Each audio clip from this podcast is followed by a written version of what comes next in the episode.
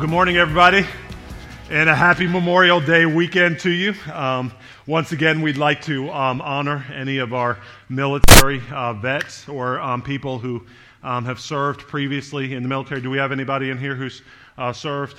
Okay, well, um, we know, yeah, we honor you. Thank you so, so much for your service. And we also um, just want to say, that we honor and are praying for family members and friends who've fallen in service um, as we celebrate Memorial Day weekend. And we pray that God would be with families as a comfort and a hope um, for all that's to come in the life to come. And so, uh, with that in mind, um, we just wanted to say that um, I'm going to get started on the message today, but if you hear a phone call in the middle of the message, I apologize. Our air conditioning went out and we have been sweating for the past week and a half talking about listen where in the world are we living now? Yeah I mean, and so they might call in the middle of this and i might just stop the message and leave. Because i no, I'm, kidding. I'm kidding. I'm playing with you. I'm playing with you. Because it's been hot you know? So chicago is a city of extremes. It's either like negative 20 or 102. So, like, you know, we're, we're in the middle of that and bearing with it. So, God bless you. Thanks for being here today. So, with that in mind, what we're doing is we're going to actually do a, a singular message today celebrating uh, Memorial Day, but uh, really uh, po- focusing on and pointing to the memorials that God Himself has us build. Uh, the reason why is because uh, what we see all throughout Scripture is that we are a part of God's overarching story that He started at creation and that He's going to bring to fulfillment and the culmination of all things when Jesus Christ, the living God, makes His return. And so being part of that story is good, but what we've got to understand is that when we talk about memorials, even as we celebrate Memorial Day tomorrow, we're literally talking about and we're essentially talking about stories being told. And it is important that you understand your place in God's story if you are going to actually serve Him faithfully as a Christian, or if you're not a Christian yet, learn how to interact with Him and respond to Him as a part of His overarching story as we go along today. So, if you're taking notes, what we're going to do today is we're going to talk about memorials in three parts. We're going to talk about memorials in terms of understanding the faithfulness of God on display. It's part of the songs that we were singing this weekend, right? I love that worship set. Anybody appreciate that worship set? Okay. Um, this the faithfulness of God on display. Um, then, secondly, when we talk about memorials, we're understanding a filter for today's trials, right? So we understand God's faithfulness on display by what He's already done, but that also gives us a filter for today's trials. And then finally, by understanding the memorials that are set up in God's kingdom, what we have is faith for tomorrow's high call in God. Okay? So three F's it's faithfulness, the faithfulness of God on display a filter for today's trials, and then faith for tomorrow's high call in Christ. Let's pray and then we'll begin. Father, thank you for your word to us today. We thank you that you've given it to us to strengthen us, encourage us, and give us great joy and great hope in the salvation that you provided for us through your Son, Jesus Christ. God, we acknowledge that the greatest soldier, the greatest hero of all, has literally been your Son who voluntarily laid down his life for our sins, took it, all the punishment that we deserve on the cross, and was raised three days later victoriously to give us the hope of not only new life, but eternal life in him. So, God, we ask you to be with us today and help us to receive the encouragement of your word. In Jesus' name, amen. Okay, so if you have a Bible today, turn with me, if you will, to Joshua. Joshua chapter 4. Joshua was a soldier himself a soldier himself in the army of God, helping to extend the kingdom of God. And what we see is uh, in context, this is Joshua. who was a aid an aid to Moses.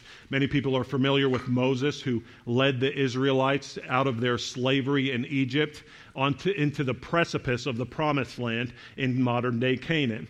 And what we see is that Moses eventually went the way of all the earth. He went on to be with the Lord, um, but his young age Joshua was his successor. He was the one who was going to take the Israelites into the promised land, modern day Canaan, which is otherwise known as modern day Israel. And he was going to lead them into the plans and purposes of God. And to do so, they had to fight battles. They had to literally win wars. But the point is, is that in doing so, God also had to work miracles on their behalf. And how many people know that the things that God's called you to do are literally going to take miracles to be worked on your behalf? Meaning not the things that you want to do, or the things that I want to do, right? We think about Memorial Day, we think about just barbecuing, hanging out, and you know, things like that, getting a little rest and relaxation. Anybody going to the beach in the city? Okay, I, I love living it. Okay, that's fine. You don't have to. Okay, but I love living in Chicago because you have like the beach in front of you with Lake Michigan, and then like skyscrapers in the back. Kind of cool, right? Anyway, but the point is, is that uh, we think about those things, and they're pretty much simple things, things that we could accomplish in our own strength or do. But whenever God's called you to something it takes a miracle to accomplish. The things that God wants to do in and through your life literally take miracles. And so for the Israelites to come into the promised land, it took a miracle of God. What they had to do was they had to cross what was known as the Jordan River. They had to cross the Jordan River. And at the time of their crossing, when millions were literally being led out of Egypt into the promised land, what we saw is that they couldn't on their own cross the river because it was at flood stage. It was a high tide of the season, and they needed to get into the land that God promised him, but God needed to open that Jordan River up. Essentially, he did it by his miracle power. And what we're picking up with in Joshua chapter 4 today is on the tail end of that miracle that he accomplished, what were the Israelites to do? And God said they were to create memorials of his faithfulness because it would set up everything that he would call them to do after that point. So let's read together. It says, When all the nation had finished passing over the Jordan, the Lord said to Joshua, Take 12 men from the people, from each tribe a man, and command them, saying, Take 12 stones from here, out of the midst of the Jordan, from the very place where the priest's feet stood firmly, and bring them over with you, and lay them down in the place where you lodge tonight. Then Joshua called the 12 men from the people of Israel, whom he had appointed a man from each tribe. And Joshua said to them, Pass on before the ark of the Lord your God into the midst of the Jordan, and take up each of you a stone upon his shoulder, according to the number of the tribes of the people of Israel, that this may be a sign among you. When your children ask in time to come, What do those stones mean to you? Then you shall tell them that the waters of the Jordan were cut off before the ark of the covenant of the Lord. When it passed over the Jordan, the waters when it passed over the Jordan, the waters of the Jordan were cut off. So these stones shall be to the people of Israel a memorial forever. And the people of Israel did just as Joshua commanded and took up 12 stones out of the midst of the Jordan according to the number of the tribes of the people of Israel, just as the Lord told Joshua. And they carried them over with them to the place where they had lodged and laid them down there. And Joshua set up twelve stones in the midst of the Jordan, in the place where the feet of the priests bearing the ark of the covenant had stood. And they are there to this day.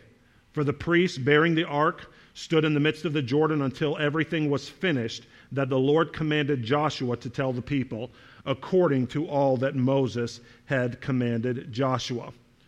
So, what we see is that literally the waters are parted, a miracle occurs, and based on God's promise, the Israelites are able to enter the land. Now, that was only the beginning for them because we know that after they entered the land, they had to fight into it, right? They had to dispossess the nations that were there and literally establish the kingdom of God in their place. But we see that this, just as the waters parted, that the same faithfulness that God would have in bringing them out of Egypt initially, right? He was performing for them whenever they were crossing the Jordan River. They had faith to cross in that miracle because they'd already seen a miracle before. And some of the miracles that they had seen included what? The plagues in Egypt, right? Whenever they were bringing them, and whenever God was bringing them out of Egypt, he over and over again showed his strength among not only the Israelites, but the Egyptians by performing miracles that said, I am ruler of heaven and earth, I control all things, and I'm able to work on behalf of those that I love, to free them, to, li- to deliver them, and to bring them into the life of purpose that I had for them. And so when the Israelites were literally coming to the Jordan, Jordan River, they were coming with a testimony that God had already established for himself. When God was saying, Hey, you're going to have to cross this river, you're going to have to believe me for a miracle, they were like, Okay. Why? Because God has already shown himself to be faithful. And as God's shown himself to be faithful before, I know that he remains the same. He's going to be faithful again. So as he's asking me to step out once again into another miraculous moment, I can do so because God's shown his faithfulness before. And isn't that good news? How many of you have actually experienced something in your life? And I mean this whether it be before you knew God in Jesus Christ or since you've known God. How many of you have actually experienced something miraculous in your life?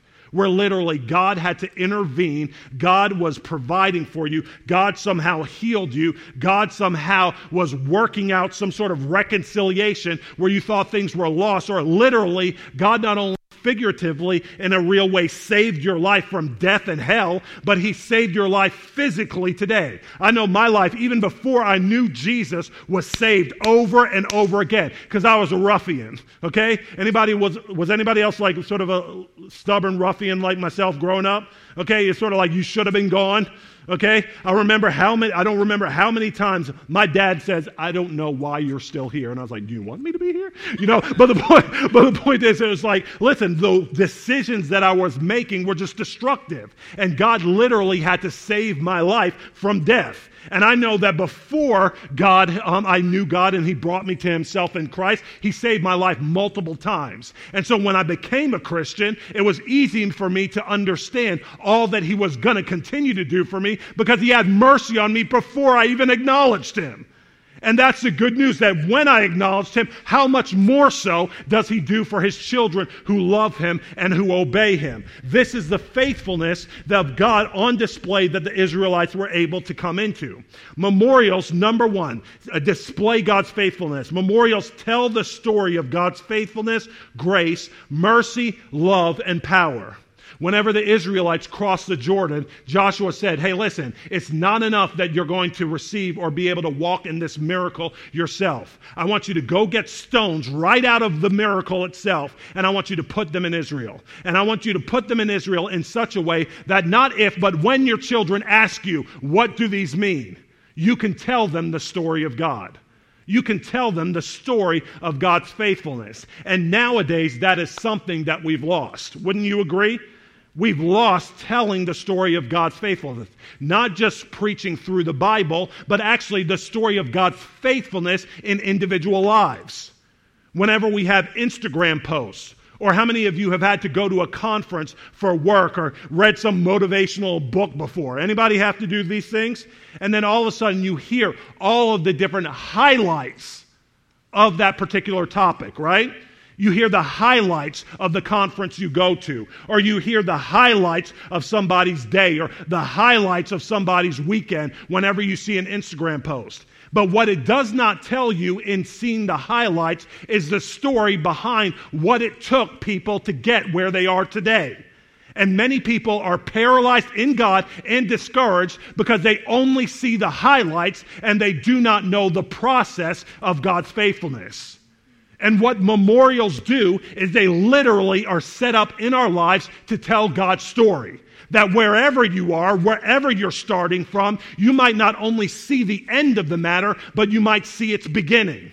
I'm encouraged, and I was encouraged to serve God because though I did not grow up in the church, I knew people who also did not. And I knew that their lives were in shambles before I became a Christian, but now we're living wholeheartedly for Him. Their lives rebuilt, restored, and an example of something that I wanted to have and I wanted to be in Christ. And so, though my life was in disarray, I could look at them, see a memorial stone in their life, how Christ had changed them, and then I could say, listen, my life can be like that too.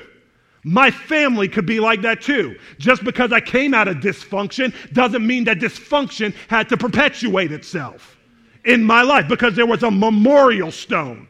There was a memorial stone set up. I saw the story of Christ, his death, burial, and resurrection displayed in people's lives so that I could, in fact, imitate their faith and then come out just as they had. This is what the Israelites were able to see in setting up memorial stones on the other side of the Jordan after God had performed his miracle. God supplies the vision and the destination. Therefore, you're able to measure his faithfulness by his promises, right?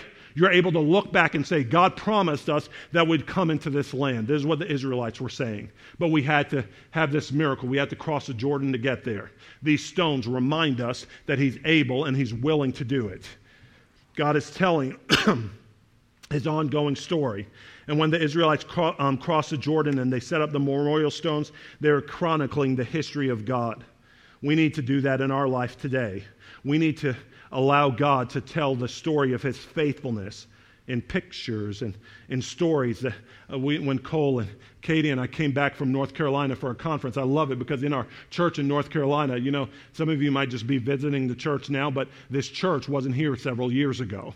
And I love seeing the history on our wall of how 35 plus years ago, there were just a bunch of ruffians, you know what I mean, who got saved, started preaching the gospel, and then now have been literally seeing Jesus save lives, not only throughout that city, but throughout the nations of the earth because the story is being told. And so I saw my pastor, who's in his late latter fifties now, and uh, but he still just adopted two young girls, and I'm like, "You strong, Father Abraham," you know. But the, like the thing is, it's like it's like he he he's. I saw him as a young man preaching, you know, I mean, on the college campus. I was like, I know that man. You know, I mean, he might be a little bit more silver now, but I know him. You know what I mean? And I saw the story, and I I saw like how people were not only saved, but then trained up and discipled, and then sent out, you know, to Asia, to Africa Africa to, you know, South America to the Middle East, proclaiming the good news of God. And so whenever it came time and God was tapping on us, saying, Cole, Rollins, let's go to Chicago, you know what we had faith for?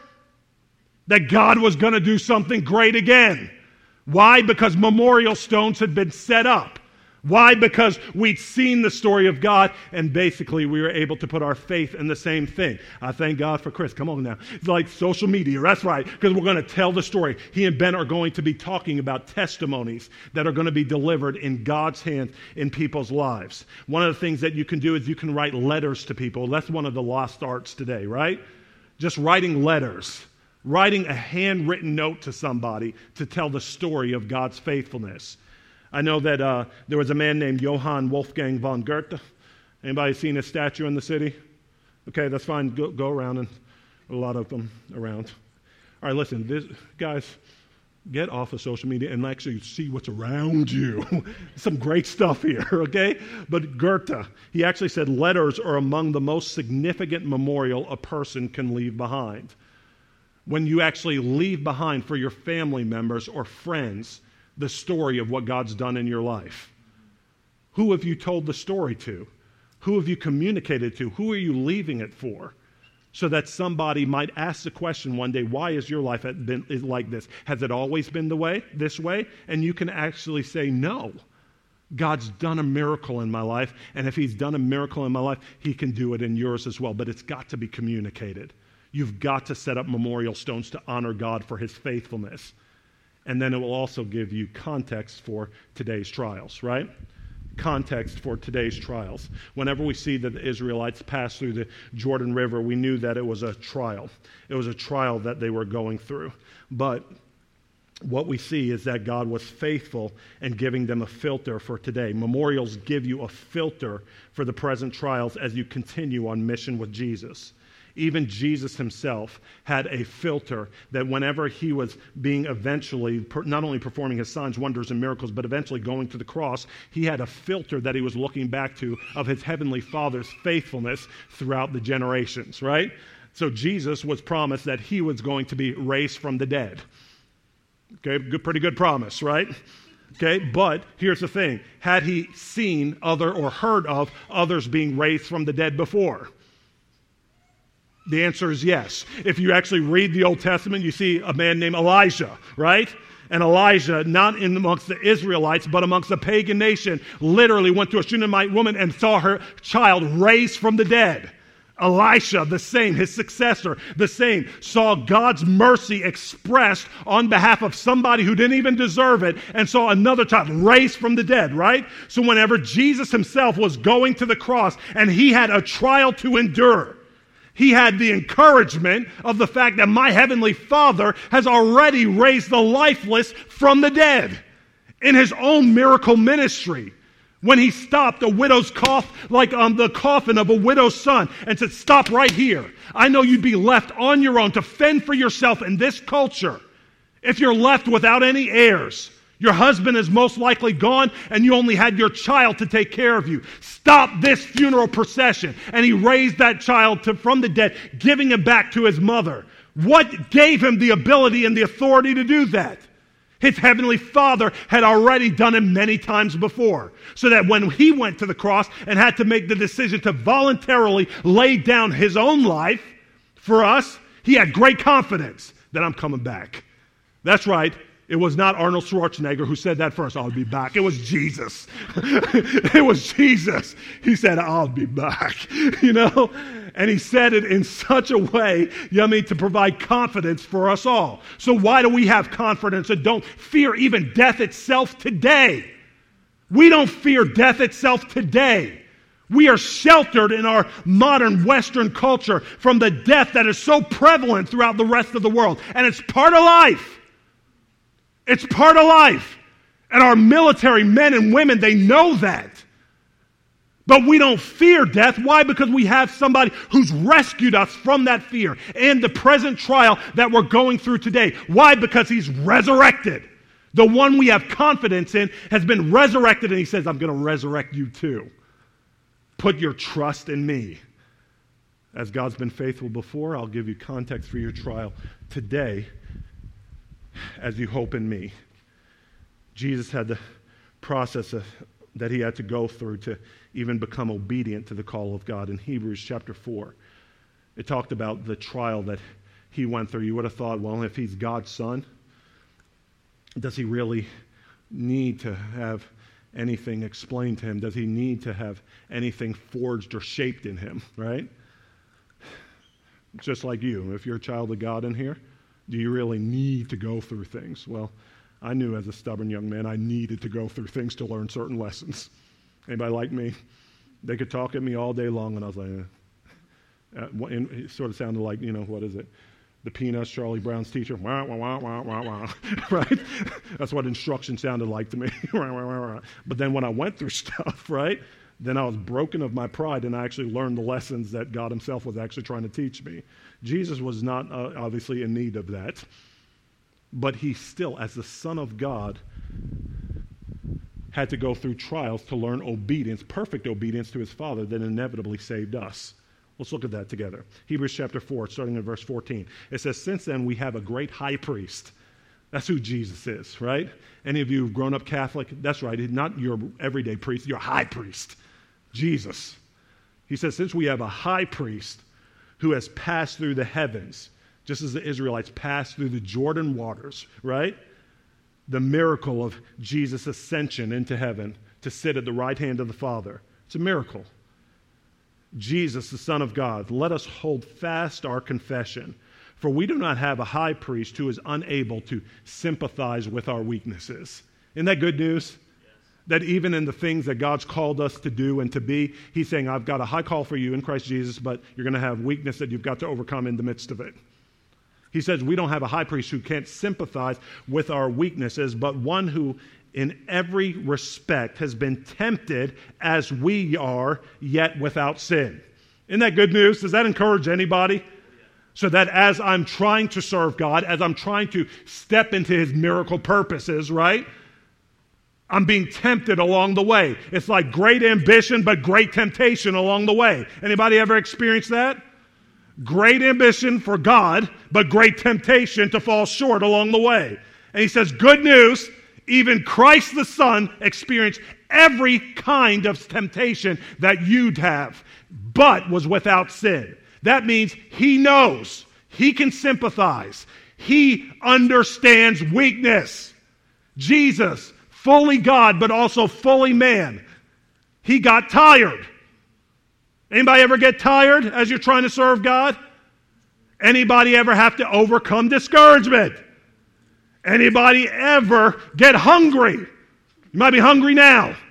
We'll be done in a minute. Hold on. Okay, but the point is, Jesus experienced 100% God, but also 100% man. He experienced all of these weaknesses. He said, I've been tempted in every way, just as you are, yet I was without sin.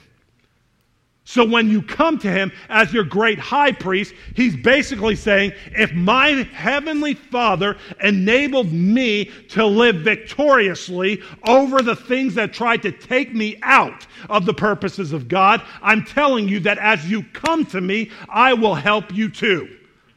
That just as I overcame my trial because of my Father's faithfulness, you will overcome your trials through my faithfulness to you. Come to me and I'll help you. Come to me because I've already passed through the heavens, not the Jordan River, but the heavens itself. And I live to intercede for you. Meaning, I'm appealing on my Heavenly Father's behalf. I'm appealing on your behalf to my Heavenly Father, saying, God, work on their behalf. Help them, strengthen them, give them grace. Let's continue reading. He says, For every high priest chosen from among men is appointed to act on behalf of men in relation to God, to offer gifts and sacrifices for sin. He can deal gently with the ignorant and wayward, since he himself is beset with weakness. Because of this, he is obligated to offer sacrifices for sorry, sacrifice for his own sins, just as he does for those of the people. And no one takes this honor for himself, but only when called by God, just as Aaron was. So Christ did not exalt himself to be made a high priest, but was appointed by him who said to him, You are my son, today I have begotten you. As he says also in another place, you are a priest forever in the, after the order of Melchizedek. Don't ask me about that right now. We'll get to that later. Okay, Melchizedek. People like, okay, talk to me about Melchizedek. Not today. Okay? In the days of his flesh, Jesus offered up prayers and supplications with loud cries and tears. You ever think about this? Jesus, the Son of God, special relationship with the Father, right? But during his days of life on earth, he offered up prayers with loud cries and tears. This is more than just God is good, God is great, let us thank him for our food, right? Which is the type of prayer life that most people have. God, thank you for this food, let's eat. True? He said, As the Son of God, I'm going to the cross. I need, I need some help. And with loud cries and tears, I'm offering up prayers and supplications with tears to him, meaning his Father, who is able to save him from death. And he was heard because of his reverence. Although he was a son, he learned obedience, the same obedience that saved us. He learned obedience through what he suffered. Now, that's not a that's not a popular word, right? He learned obedience through what he suffered. And being made perfect, he became the source of eternal salvation to all who obey him, being designated by God a high priest after the order of Melchizedek. Jesus himself had a process to go through that displayed God's faithfulness. And as we look to him today, as we are unveiling or unraveling, he's unraveling the story that the part of the story that we're part of today, he'll express the same faithfulness to us.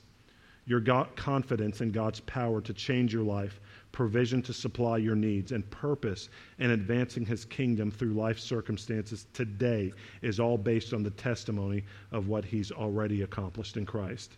Why? He said he's the Alpha and the Omega, the beginning and the end all things begin and end with him. All things begin and end with him.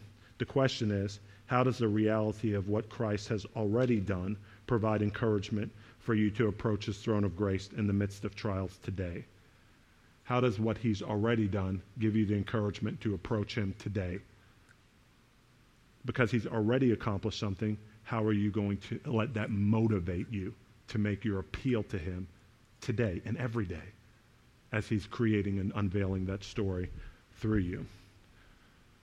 It gives you a filter for today's trials. But finally, it also gives you a faith for tomorrow's high call. It's not just what God has done, it's not just giving you a filter for today's trials, but it's also giving you literal faith, good faith, great faith for what He wants to do in times to come, in and through your life. Memorials give you faith for tomorrow's high call for you, and not just you, and the people with whom Jesus has joined you. Right? That was the whole point of the memorial stones. It wasn't just that they would remember, but it's also those who are coming after them.